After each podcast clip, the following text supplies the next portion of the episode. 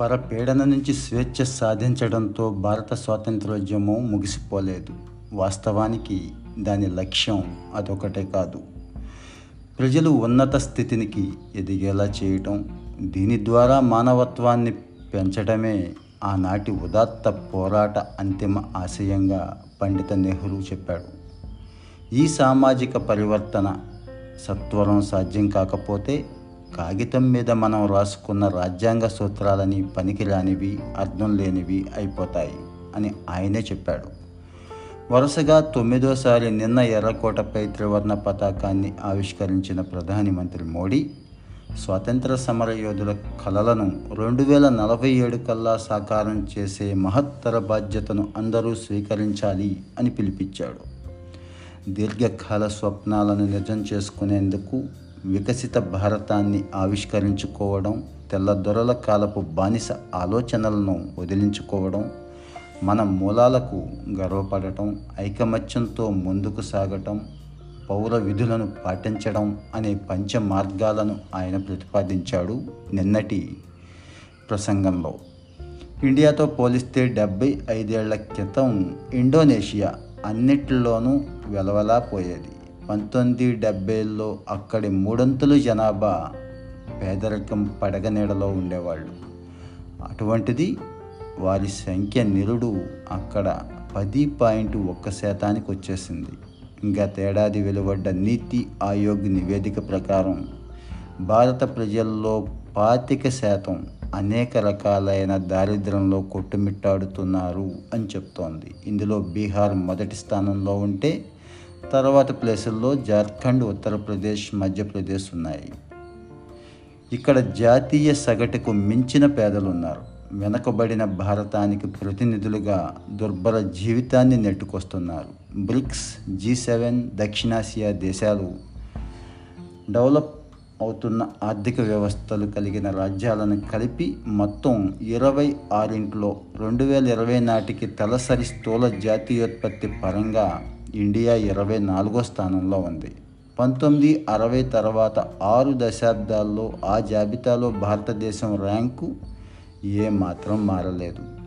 అప్పట్లో అందులో దిగువన పడి ఉన్న ఇండోనేషియా రెండేళ్ళ క్రితం మనల్ని దాటేసింది. పంతొమ్మిది వందల యాభై ఇరవై పంతొమ్మిది మధ్యకాలంలో మానవాభివృద్ధి సూచిలో కూడా ఇండోనేషియా సౌదీ అరేబియా వంటివి మనల్ని మించిపోయాయి. పేరు గొప్ప ప్రగతి ప్రణాళికల అమల్లో పోగుపడ్డ లిక్కకు మిక్కిలి లోపాలే మన దేశానికి శాపం అవుతున్నాయి. విస్తరిస్తున్నటువంటి స్టార్టప్స్ యువతకు కొత్త అవకాశ ద్వారాలు తెరుస్తున్నాయి అని ప్రధాని సంతోషపడ్డారు. కొన్నేళ్ళుగా దేశీయ స్టార్టప్ సంస్కృతి ఊపందుకుంది. సృజనాత్మకతమైన ఆలోచనలే పెట్టుబడిగా ఎక్కువగా స్వయం ప్రతిభతోనే ఈ సంపన్నతతోనే నవతరం పోటీ ప్రపంచంలో చక్కగా రాణిస్తోంది. వ్యవస్థాగతమైన మద్దతు దీనికి తోడైతే మరిన్ని విజయాలను ఈ స్టార్టప్స్ నమోదు చేస్తాయి.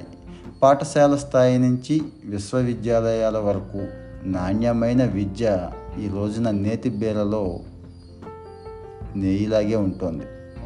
యువతరంలో అధిక శాతం ఉపాధి వేటలో కళ్ళు తేలేస్తోంది. కాగితాల మీద కాంతులీనుతున్న నైపుణ్య శిక్షణ కార్యక్రమాల స్ఫూర్తి క్షేత్రస్థాయికి విస్తరించాలి. తమ కాళ్ళపై తాము నిలబడగలిగే శక్తి అప్పుడు మాత్రమే భారతీయ యువతకు వస్తుంది. మరోవైపు రెండు వేల పదకొండు పన్నెండులో రెండు పాయింట్ రెండు శాతంగా ఉన్న వార్షిక నిరుద్యోగిత రేటు ఆ తర్వాత ఆరేళ్ళలోనే సుమారు మూడు రెట్లు ఎగబాకి గడిచిన నాలుగు దశాబ్దాల్లో గరిష్ట స్థాయికి అంటే ఆరు పాయింట్ ఒక్క శాతానికి వచ్చేసింది.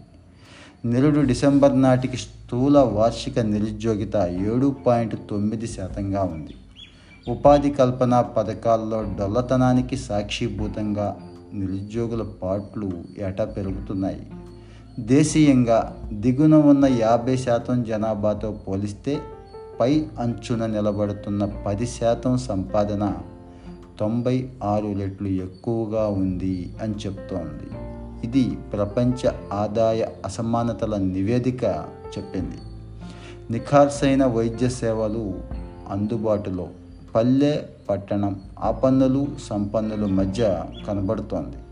ప్రజల సగటు ఆయుర్దాయాల్లో కూడా అనేక వ్యత్యాసాలు ఉన్నాయి ఇవి సమానత్వ భావనకు సమాధి కడుతున్నాయి.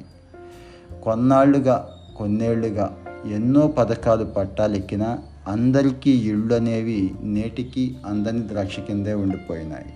భారతదేశానికి సేవ చేయడాన్ని దరిద్రం అజ్ఞానం అనారోగ్యం అవకాశాల్లో అసమానతలను నిర్మూలించడంగా అప్పటి ప్రథమ ప్రధాని చెప్పాడు. కాలగతిలో కలిగిపోయిన ఏడున్నర దశాబ్దాల్లో అటువంటి సేవకు నేతాగణం ఎంత త్రికరణ శుద్ధితో నిబద్ధమైందో సరైన పోషక లేక ఆసేతు హిమాచలంలో పసివాడుతున్న బాల్యం జీవన ప్రమాణాల్లో ఇసురోమంటున్న జనావళి దైన్యమే కళ్ళకు కడుతోంది. స్వతంత్ర శత వసంతోత్సవాల నాటికైనా శ్రేష్ఠ భారతం ఆవిష్కృతం కావాలంటే సంక్షేమ రాజ్య భావనకు నిజంగా పట్టం కడుతూ ప్రభుత్వాలు రాజ్యాంగబద్ధమైన తమ విధులను సక్రమంగా నిర్వర్తించాలి. సామాజిక ఆర్థిక సమానత్వం రాజకీయ చైతన్యాల మేళవింపుతో మాత్రమే ఇండియాను లౌకిక ప్రజాస్వామ్య దేశంగా తీర్చిదిద్దాలి అనేది ఆనాటి రాజ్యాంగ నిర్మాతల ఆకాంక్ష. మనతో పాటే కళ్ళు తెరిచిన పాకిస్తాన్ మత ఛాందసత్వంలో కూరుకుపోయి నేడు ఒక విఫల రాజ్యంగా మిగిలిపోయింది. ఉదారవాద విలువలను ఎన్నేళ్ళుగా నిలబెట్టుకుంటూ వచ్చిన భారత్ ప్రధాని చెప్పినట్లుగా తన ప్రజాతంత్ర శక్తిని అందరికీ చాటి చెప్పింది. కానీ భిన్నత్వాన్ని సహించలేని అరాచక మూకల వేలంగాలు జనస్వామ్యానికి ప్రాణప్రదమైన భావ ప్రకటన స్వేచ్ఛకు ఈ రోజున కళ్ళెం వేస్తున్నాయి. చట్ట వ్యతిరేక కార్యకలాపాల నిరోధక చట్టంలోని చీకటి నిబంధనల మాటున అమాయకుల జీవితాలు కడతేరిపోతున్నాయి. ఆంగ్లేయుల కర్కశత్వానికి ప్రతిరూపంగా పులుడు పోసుకున్న పోలీసు దళాలు ఈరోజు కూడా అదే స్థాయిలో పోలీస్ స్టేషన్లలో మానవ హక్కులను కబళిస్తున్నాయి. వ్యవస్థల స్వతంత్రతపై పరుచుకుంటున్న నీలి నీడలు సంవిధాన ప్రమాణాలను పెడుసుబారుస్తున్నాయి. బడితే ఉన్నవాడిదే బలె అన్నట్టుగా ఈ రోజున డబ్బు కలిగిన వాళ్ళదే రాజ్యంగా రాజకీయాలు అఘోరించాయి. కేంద్ర రాష్ట్ర స్థాయిలో సరైన ప్రతిపక్షాలే కొరవడిన దురవస్థ నేడు భారీ గతంకుల మధ్య సాగుతున్న ప్రజాస్వామ్య రథానికి అద్దం పడుతోంది. సహకార సమాఖ్య వ్యవస్థలు బీటలు వార్చేలా కేంద్రం ఏకపక్షంగా వ్యవహరిస్తోంది అంటూ రాష్ట్రాల్లో విమర్శలు వస్తున్నాయి భిన్నత్వంలో ఏకత్వం భారతదేశ ప్రత్యేకత. దేనికైనా పరస్పర అవగాహనతో ఆమోదంతో సాధించాల్సి ఉంటుంది. హిందీని జాతీయ భాషగా గుర్తించడంపై రాజ్యాంగ సభలో జరిగిన చర్చలో శ్యాంప్రసాద్ ముఖర్జీ ఆనాడు వ్యక్తం చేసిన అమూల్యమైన అభిప్రాయం ఇది. సమకాలీన నాయకుల్లో అసహిష్ణుత లోపించడమే ప్రజాస్వామ్య భారత ప్రారంభం. అమరవీరుల త్యాగ ఫలాన్ని గుల్లబారుస్తున్న కులమత తత్వాలు అవినీతి హింసలపై స్వాతంత్ర స్వర్ణోత్సవాల సమయంలో రాష్ట్రపతిగా కెఆర్ నారాయణన్ ఆనాడు ఆందోళన వ్యక్తం చేశాడు. అమృత మహోత్సవాల నాటికి ఆ జాడ్యాలు మరింతగా పెరిగాయి. ముఖ్యంగా వటవృక్షంగా విస్తరించిన అవినీతి సామాజిక ప్రగతికి వేరుపురుగు అవుతోంది ఆ చీడ అంతం కావాలంటే అవినీతి పరులను ప్రజలు యావగించుకోవాలి. భ్రష్టాచారాలపై సరైన ఎరుకతో వ్యవహరించాలన్న ప్రధాని వ్యాఖ్యలు అక్షర సత్యం. అక్రమాలకు లాకులెత్తిన ప్రభుత్వులే నాయకులవుతున్న అవ్యవస్థను తుడిచిపెట్టినప్పుడే అవినీతి వ్యతిరేక పోరాటం సఫలమవుతోంది. పుట్టుక కులం మతం సాంప్రదాయాలపై ఆధారపడిన మధ్యయుగాల పద్ధతి నుంచి భారతదేశాన్ని బయటకు తెచ్చి చట్టం వ్యక్తిగత ప్రతిభ లౌకిక విద్య అనే ఆధునిక పునాదుల మీద సామాజిక వ్యవస్థను పునర్నిర్మించాలి. ఆదిమ గ్రామీణ ఆర్థిక వ్యవస్థను శాస్త్రీయ ప్రణాళికాబద్ధ వ్యవసాయ పారిశ్రామిక ఆర్థిక వ్యవస్థగా తీర్చిదిద్దే సామాజిక విప్లవాలకు ప్రభుత్వాలు సారథ్యం వహించాలి అని రాజ్యాంగ సభ సభ్యుడు సంతానం ఆ రోజున చెప్పాడు. కేంద్ర రాష్ట్ర ప్రభుత్వాలు ఆ బాధ్యతను తీసుకుంటేనే దేశం తలరాత మారుతుంది. విధాన రచనకు సమ్మిళిత అభివృద్ధి ప్రధాన కేంద్రమైతే వికసిత భారతం వాస్తవ రూపం దాలుస్తుంది.